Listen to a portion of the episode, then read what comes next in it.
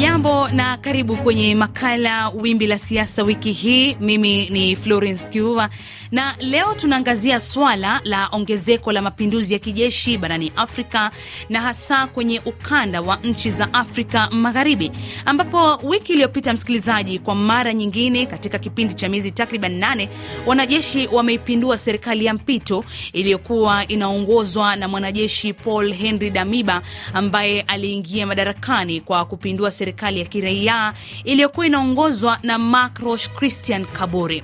Kwa sasa nchi hiyo iko chini ya Kapteni Ibrahim Traore ambaye alitangaza kusitishwa kwa katiba na kuvunjwa kwa baraza la mawaziri. Mapinduzi kama haya yameshafanyika kwenye nchi za Guini na Mali, huku majaribio mengine kadhaa yakishindikana kwenye ukanda huo. Mwaka 2021 msikilizaji, kulishuhudiwa idadi kubwa ya mapinduzi barani Afrika ikilinganishwa na miaka iliyopita. Leo tunaangazia kwa kina yanayotokea na pengine kutafuta suluhu.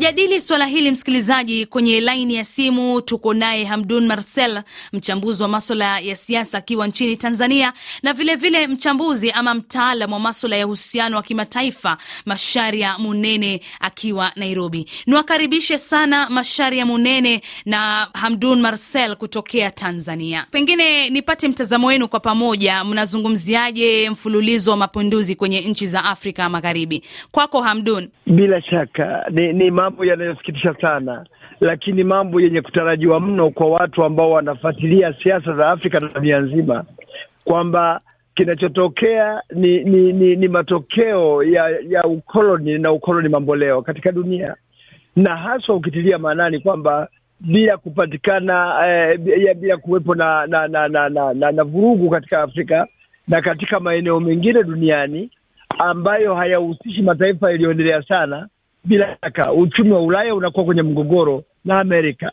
Kwa hiyo swala la mapinduzi yanatokana na na sababu za kihistoria kwamba mataifa haya yalitawaliwa na yakawekewa misingi na taratibu ambazo zinaendana au zinategemea matakwa ya mataifa ya Ulaya yaliyowatawala, na matokeo yake ni kwamba mitaala tulionayo ni mitaala ya kigeni, ustaarabu tulionao ni ustaarabu wa kigeni, tamaduni zetu zikaachwa zikafuata tamaduni za kigeni kwa hiyo na matakwa kwa ujumla, matakwa ya kisiasa yanakuwa ni matakwa ya kigeni zaidi.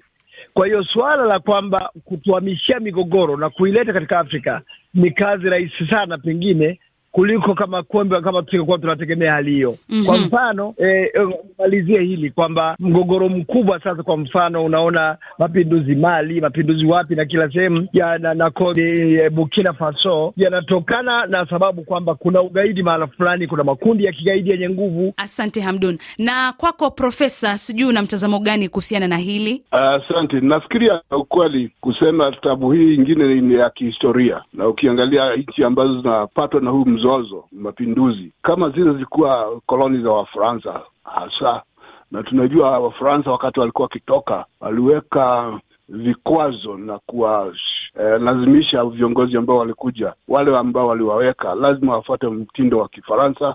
Na hayo masharti yameanza kuleta shida, maana kuna ule ambao wanasema viongozi hawana uwezo wa kuwatumikia wananchi wao vizuri, kwa sababu lazima wafate amri za Kifaransa huko na huko. Ehem. Na kwako Profesa uh, Masharia, unadhani kilichotokea Burkina Faso kinatoa tafsiri gani? Kilichotokea huko uh, uh, Burkina Faso hivi majuzi ni kusema ati huo uvutano ambao uko ndani na labda unachochewa na watu wengine eh, ulikuwa ukitarajiwa, si ati ni kitu kigeni sana lakini sasa tabu ambayo iliko ambo wale ambao wamechukua mamlaka hawana uwezo wa kurekebisha ambayo yako e, ita ingawa na sema watafanya hivi. Ni kweli ati muungano wa West Africa unasema oh, haikuenda vizuri. Hata Afrika mmoja wa Afrika umesema haifai turudie hali ya demokrasia kama vile wanasema, lakini ule uwezo wa kulazimisha ati kuwe vile wanataka hauko, na kama hauko basi labda ni kuangalia sisi tuone saa namna gani tutasaidia namna gani. Na kwako Hamdun Marcel, unaamini kilichotokea ni sababu za utawala mbovu peke yake au kuna kilichojificha eh? Ndani yake utawala mbovu of course ni sehemu ambayo inakuwa imeandaliwa mapema kama alivyosema profesa hapo Nairobi, ni kwamba eh, wenye kukamata madaraka hawana uwezo wa kuongoza na sikana kwamba tokea jambo la bahati mbaya. Wale wanakuwa wameanza vile vile wanakuwa hawana hawana nguvu za kuongoza, hawana hawana nguvu za hawana ujuzi, eh, sio weledi eh, uzoefu wao mdogo na kadhalika, na matokeo yake ni kwamba kwa vyovyote vile wakishakamata wanasaidia kukamata madaraka. Wakishasaidiwa kukamata madaraka, wale waliowasaidia kukamata madaraka hawa watu wanakuwa ni wamesaidia kutengeneza mapinduzi mengi mbele ya safari baada ya muda si mrefu, na matokeo ni Kongo nyingine, matokeo ni Sudani ya Kusini. Athari za kijeshi kujiingiza mara kwa mara kwenye maswala ya utawala ni zipi? Athari za kijeshi ni kwamba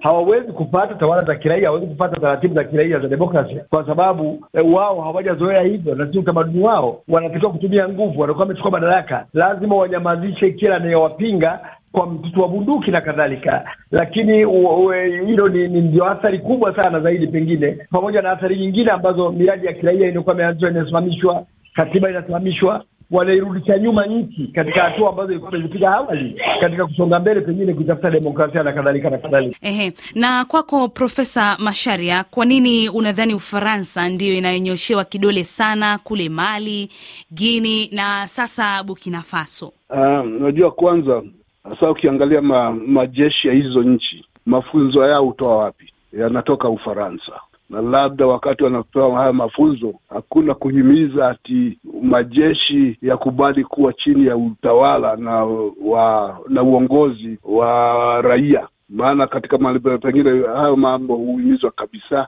iwe kama mwanajeshi kazi yako ni kulinda nchi na kufata eh, amri na utaratibu ambao umewekwa na nchi ambayo inaongozwa na raia. Labda haya mafunzo haya ha- hawapei vizuri. Unaenda Ufaransa, maana Ufaransa ndio una, unashikilia fedha unashikilia unaongoza uh, uh, majeshi unatawala majeshi uh, kuwa uh, shawishi. Ukiangalia madini ya hizo nchi yako chini ya Ufaransa kila kitu kiko chini ya Ufaransa. Asante Profesa. Na kwako Hamdun, pengine tuamini sasa kwamba jumuiya za kikanda kama ECOWAS na Umoja wa Afrika zimeshindwa kutoa suluhu. Ni vigumu mno ya, na, na labda turejee tena kwa profesa aliyezungumza, ni maneno mazuri, lakini ni vigumu kufanya hivyo kwa sababu jumuiya za kikanda, kwa mfano kama huku kuna ECOWAS kule kuna East African Cooperation, kuna IGADI, kuna Great Lakes countries na kadhalika na na COSAFA ni COSAFA nafikiri au kitu namna hiyo, bado haziwezi kufanikiwa zaidi hivi, kwa sababu Waafrika bado tunatofautiana sana kimtazamo, tunatofautiana mno. Hatuna hatuna kauli moja, hatuna mtazamo mmoja kuhusu maendeleo, hatutazami mambo haya katika misingi, na sababu kubwa ni kwamba eh, u, u, u, bado akili za kutawaliwa na athari za utawala wa ukoloni zimo katika akili yetu, tumeacha utamaduni na kadhalika. Asante Hamdun. Kwako Profesa, ikiwa mapinduzi yataendelea kushuhudiwa barani Afrika, yataliweka wapi bara la Afrika kidemokrasia? Uh, mapinduzi hurudisha nchi uh, nyuma si kwenda mbele. Maana wakati kuna hayo mapinduzi, inaonekana kazi haiwezi fanyika vile inavyofaa. Hata uchaguzi, demokrasia yenyewe, neno demokrasia halitakuwa na maana hata kidogo, maana itaonyesha ile ati ikiwa ni ma, kutawala kimabavu, lakini hata demokrasia yenyewe inatanga inafaa kuchunguzwa zaidi, maana ikiwa hiyo demokrasia wakati mwingine matokeo hutangazwa eh, na imekuwa imepangwa na nchi kubwa eh, maana kuna msemo ule walikuwa wakisema ikiwa utaambia watu wafanye uchaguzi basi uhakikisha ati wa, upande wako umeshinda.